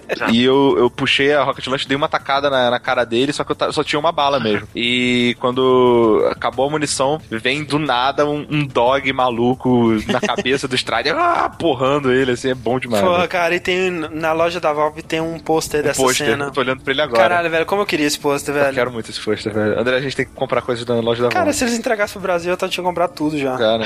Pô, velho, o dog é muito foda, cara. Pelo amor de Deus. Ele luta e é, é foda porque você não tem, da primeira vez que eu joguei, eu não tinha certeza se ele ia ganhar, sabe? Eu não é. tinha certeza se ele ia aguentar. É, você né? não sabe de nada, né? É, porque tem cenas ali que ele, ele tem que se desviar, né? Que o Strider tá atacando ele e tal. E quando ele sobe na cabeça dele e puxa aquela placa, enfia a mão lá dentro, cara, é muito foda, velho. mais, mais uma vez, props pra animação do movimento Exato, do dog, cara, é. que é muito legal, velho. É uma mistura de gorila com robô mesmo, é. velho. É muito maneiro. É, não, ele até bate no peito, assim, às vezes, né? E, no chão, assim. Ah. E aí, logo depois dessa cena, tem outra cena foda também que você vê nos comentários que eles adicionaram, porque você tinha que ir com o dog pra Watch Forest, né? Que era só subir a montanha ali e chegava. Isso. E aí eles estavam tentando é, colocar uma maneira do dog conseguir acompanhar o carro realisticamente, né? É, no seu ritmo. Então o que eles inventaram para poupar um pouco de trabalho deles terem que, né, do dog estar tá sempre no mesmo ritmo do carro, eles colocaram a corrida, né? Isso. Que é, é outro toque muito legal, muito divertido. Que você ganhou a corrida? Ganhei, ganhou, né? ganhei. É fácil, não, é, é fácil. Ah. E aí você finalmente chega no White Forest. Você chega e mais uma vez você é recebido, né, daquele jeito, ah, todo mundo feliz, Gordon Freeman, porra, tá que pariu, e Alex vence, caralho, os dois. E Muito é bom, e dog, coisa, né? Yeah. Vocês conseguiram, sabe? O único cara que não fala isso é o Max. Ele fala, pô, demorou, né? Pô, é. Mas é muito bom, cara, porque, tipo assim, eu acho o humor dele muito engraçado, porque é um, uma quebra, um contraponto muito legal, porque, cara, o Eli, a Alex, o Klein, eles são todos muito simpáticos e felizes, né? Então, é, é legal ter esse contraponto do cara mal-humorado. Sim, e eu acho que uma pessoa desse jeito é importante na situação que tava, sabe? Isso, é. Tem que ter alguém que tá pensando 100% na na, em resolver essas merdas e trabalhar e derrotar e não pode dar mole e tal. É maneira a parte que, o, que a Alex ela vai buscar um chá pro pai dela e ele chega. Ah, desculpa, eu interrompi a hora do chá, devo voltar em outra hora, sabe?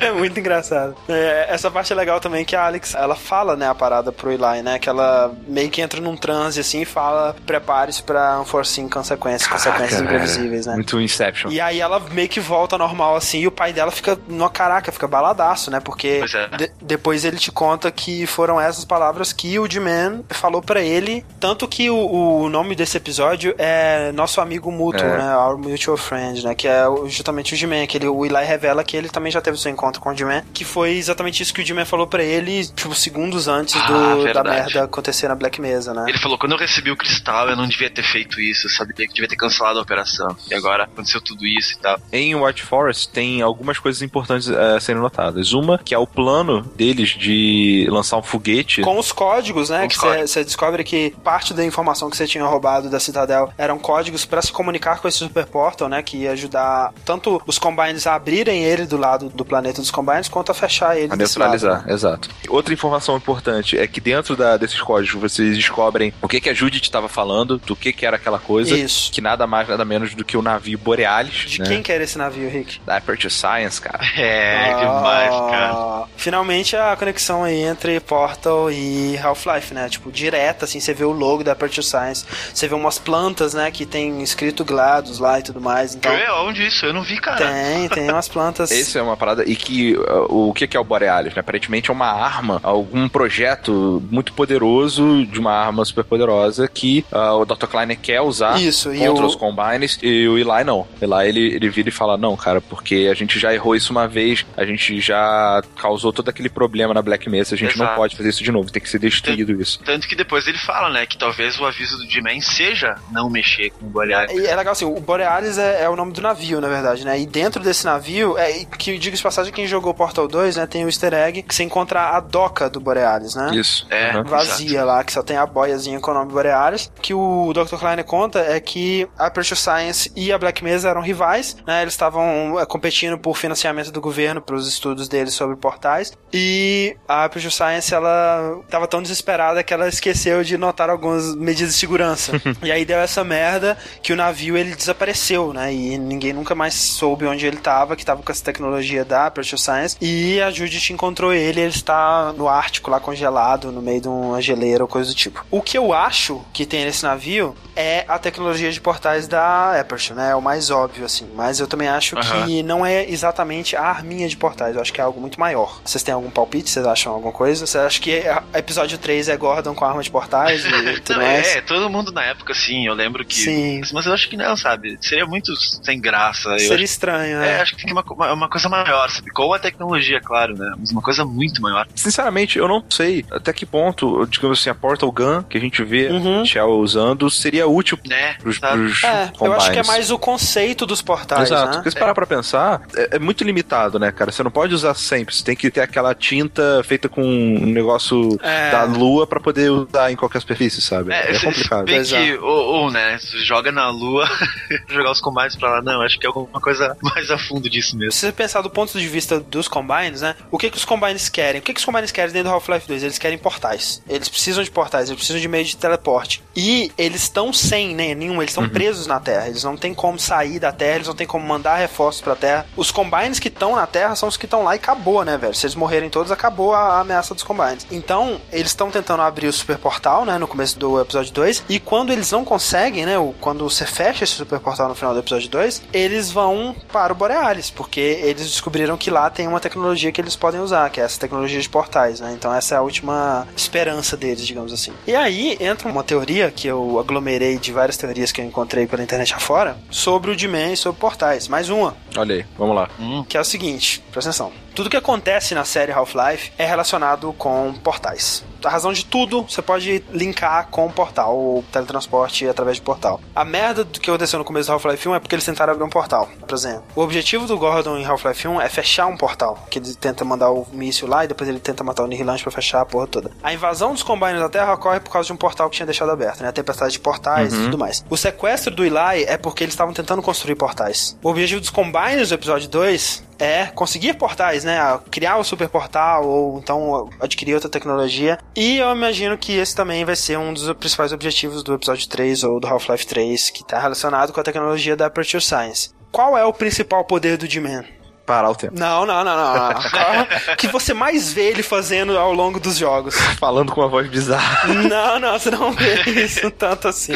É, aparecendo cá, em vários né? lugares bizarros, é. né? Exatamente. Ele tem o poder de se teletransportar, de usar algum tipo de portal e coisas do Na tipo. maleta dele tem uma portal gun Provavelmente. O que eu acho, cara, é que os empregadores do D-Man, eles possuem a tecnologia de portais mais avançadas do universo. E eles querem manter esse monopólio. Eles eles querem impedir que outras raças e outros seres atinjam, cheguem até essa tecnologia para que eles possam controlar quem tem a tecnologia, entendeu? Talvez os empregadores do D-Man, eles tenham fornecido uma tecnologia de portais limitada para os Combines, para eles poderem expandir seu domínio sobre a galáxia, mas quando eles percebem que os Combines estão atrás de novas tecnologias, ou quando eles percebem que os cientistas da Black Mesa estão tentando desenvolver novas tecnologias, ele vai lá e sabota. Você acha que, de repente, e na Aperture Science, você acha que o, o, ele teve alguma... Eu acho que sim, eu acho acho que ele teve alguma influência pro fim da Aperture Science, a merda toda que aconteceu lá, sim. Entendi. Sei lá, sabotou a GLaDOS e ela matou todo mundo, qualquer coisa do tipo. Tudo não passa de um, grande esquema de negócios. Um esquema é, de né? negócios, que quando você para pra pensar, é basicamente numa escala menor a toda a rixa entre a Aperture Science e a Black Mesa também, né? Uhum. Porra, cara, faz muito sentido. Eu não tinha pensado nisso, não, mas em escala menor é isso mesmo, Black Mesa versus Aperture. Eu acho que faz sentido, eu acho que é, é muito portal pra nada, sabe? Tem um jogo que chama Portal, caralho.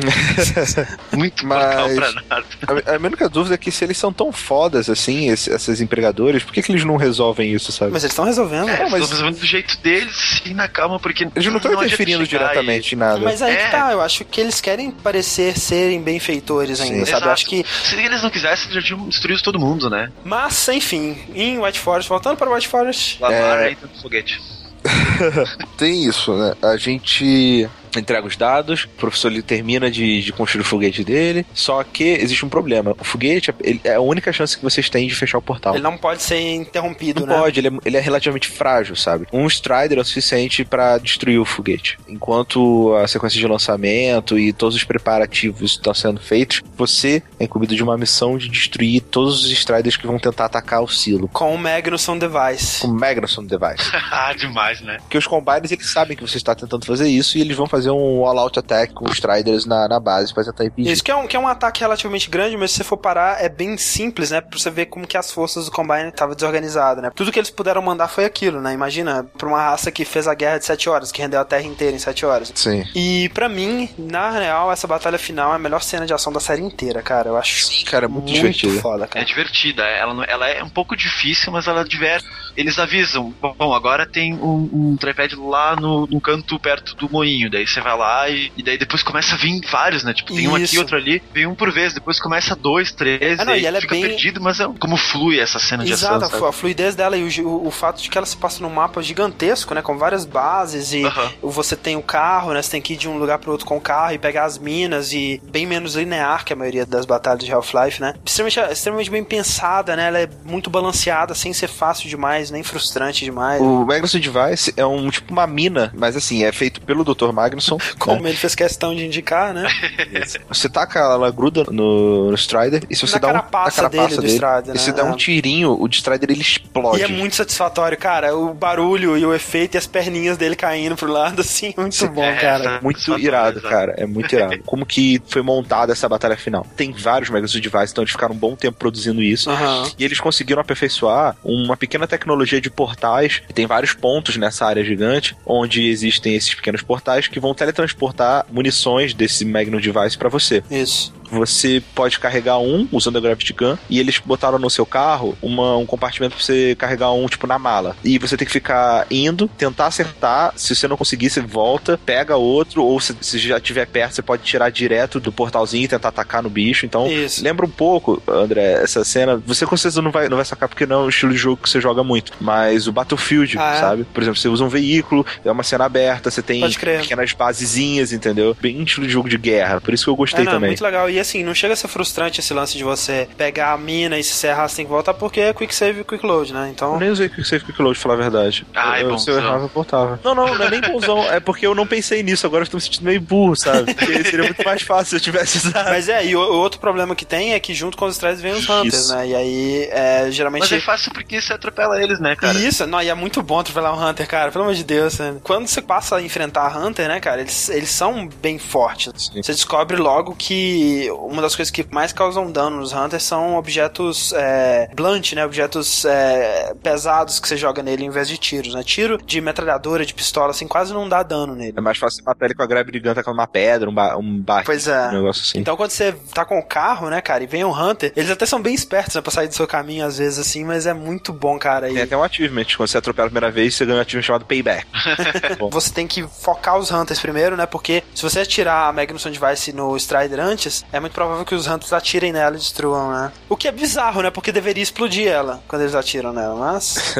é para pra pensar, né? Mas, e aí você destrói todos os Hunters e salva o dia, né, e aí até o, o Magrisson te agradece quando você volta. Sim, cara. E aí você vai pro lançamento do foguete, né? Que você só assiste agora, né? Não Aí tem mais não tem mais inimigos e você aperta o botão de novo. que eu é, achei PHD, demais, cara. PHD em aperta botões. Puxa lá a Todos os jogos, acho que só no, no episódio 1, né? Não tem isso, se não me engano. Ele, ele é um mestre nisso, cara. Cara, eu tinha certeza que ia dar alguma merda ali, sabe? Que não ia funcionar. No último segundo vai aparecer um míssil, vai destruir o Rocket. Mas felizmente funciona, né? E aí fecha, você, assiste o portal sendo fechado, você, a Alex, o Eli e o Dog. O que é muito maneiro, se você reparar nessa cena, é a, o estado das nuvens, da- das condições meteorológicas logo depois que fecha o portal, sabe? Muito bonito a, a cena, de modo geral. É, é, muito bem, bem construída. E nisso você e a Alex e o Dog estão indo. Quer dizer, o Dog vai ficar provavelmente, né? Porque ele não cabe no helicóptero. Vocês estão indo pro helicóptero pra ir até onde a Judith estava, né? Pro Borealis. Atrás do Borealis, isso. E aí, o Dog ele se afasta um pouquinho, né, de vocês,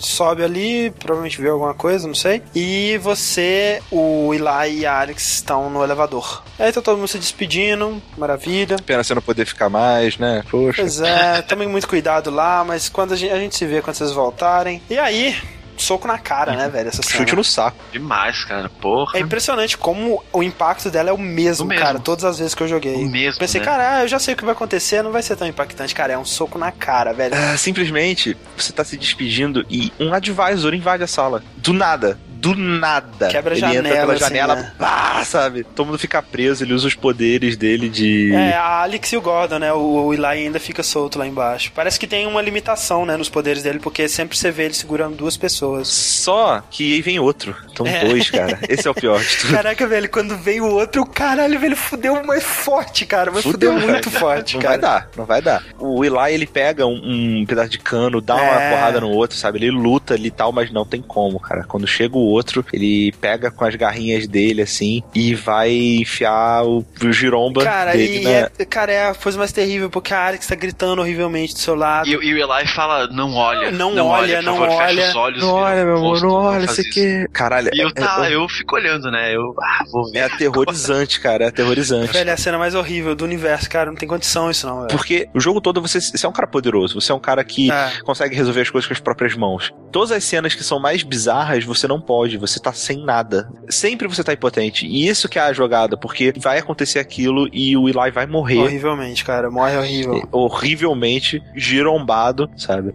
Girombado. Girombado no pescoço, cara. É. Sim. Quando eles estão vindo pra você, chega o fucking dog. E aí chega o dog. Caralho, velho, não tem É condição muito isso, bom, não, velho. velho. O dog, cara, ele é o mestre em chegar nas horas mais É importantes, muito sabe? foda, cara. E ele começa a dar porrada, ele soca aqueles bichos, que é uma maravilha. Sim. Eles saem chorando, assim, pela janela, né? É triste que não mata ele, né, velho? Podia ter matado que pelo matar menos um, pelo menos, né? E, a, e termina com a Alex chorando horrivelmente com o pai dela, né? Cara, o- absurdo esse final, cara. Cara, é o melhor Absurdo. final de jogo do mundo, É muito velho. tenso, Não tem- é muito tenso. Não tem condição. Cadê o próximo? Cadê o Half-Life 3 agora? Cadê? Só pra complementar essa cena, eu acho que o André jogou com os comentários. Se não me engano, são cinco ou quatro comentários só explicando o porquê da cena. É, não, e dois, assim, da Meryl Dandridge, que é a dubladora da Alex, falando sobre o impacto dessa cena, né? Que quando ela viu essa cena pela primeira vez, ela ficou extremamente abalada, mas só conseguiu agradecer o pessoal da Valve por dar uma cena tão foda pra ela, assim, sabe? Porra, Que- pro dublador, né, cara? Essa é uma cena cena é um, é uma, um desafio, né, cara? É, porra, foda. E aí, não, ela mandou, mandou bem demais, mandou cara. Demais, desespero é. na voz dela. Não, todos eles, cara, estão de parabéns, esses cara. Os dubladores todos, são muito é. bons. O Rafik. São muito... Rafik.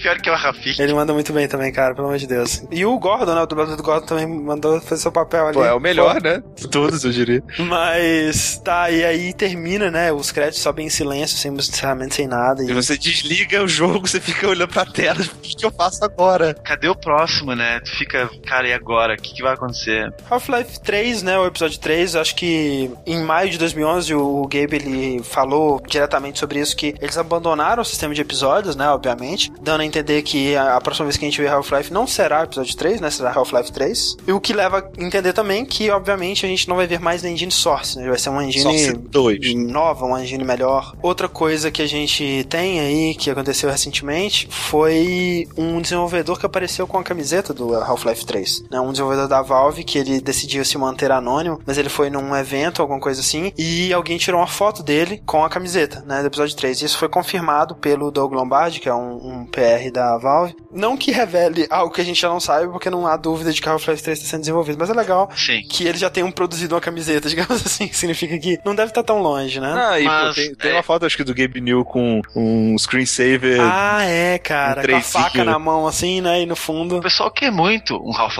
3. Na real, o pessoal quer muito que a Valve conte até 3, porque eu lembro que um monte de gente se reuniu pra quebrar o servidor jogando Half-Life 2 do Steam, Sim.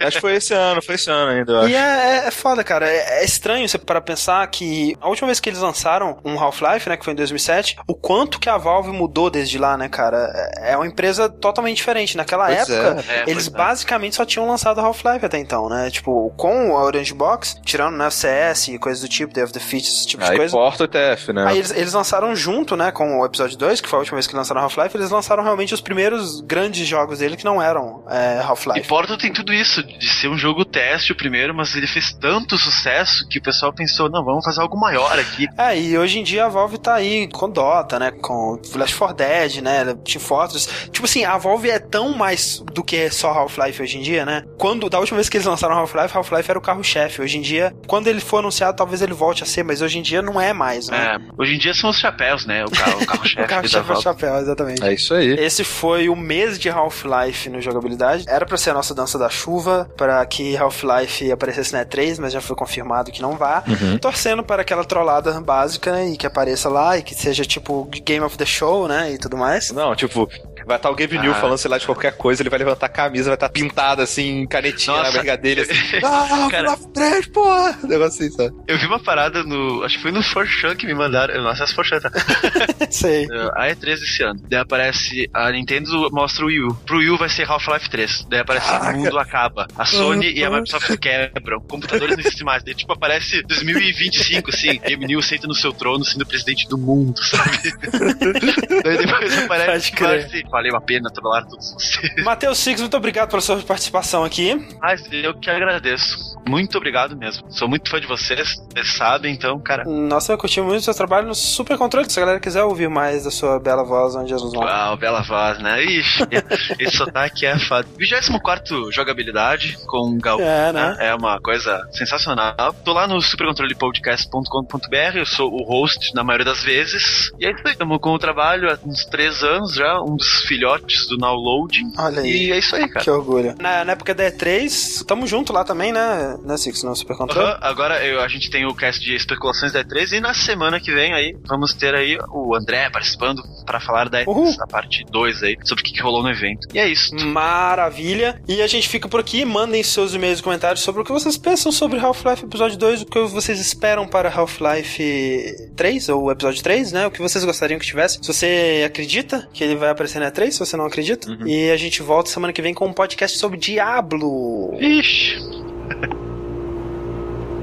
Come on, Gordon. The chopper's waiting for us. Are you sure you have everything you need? I think so. Dr. Kleiner gave us the Borealis coordinates. We'll keep the hailing frequency open on the chopper radio in case Judith tries to reach us again. Good idea. She could well make another attempt. Oh no.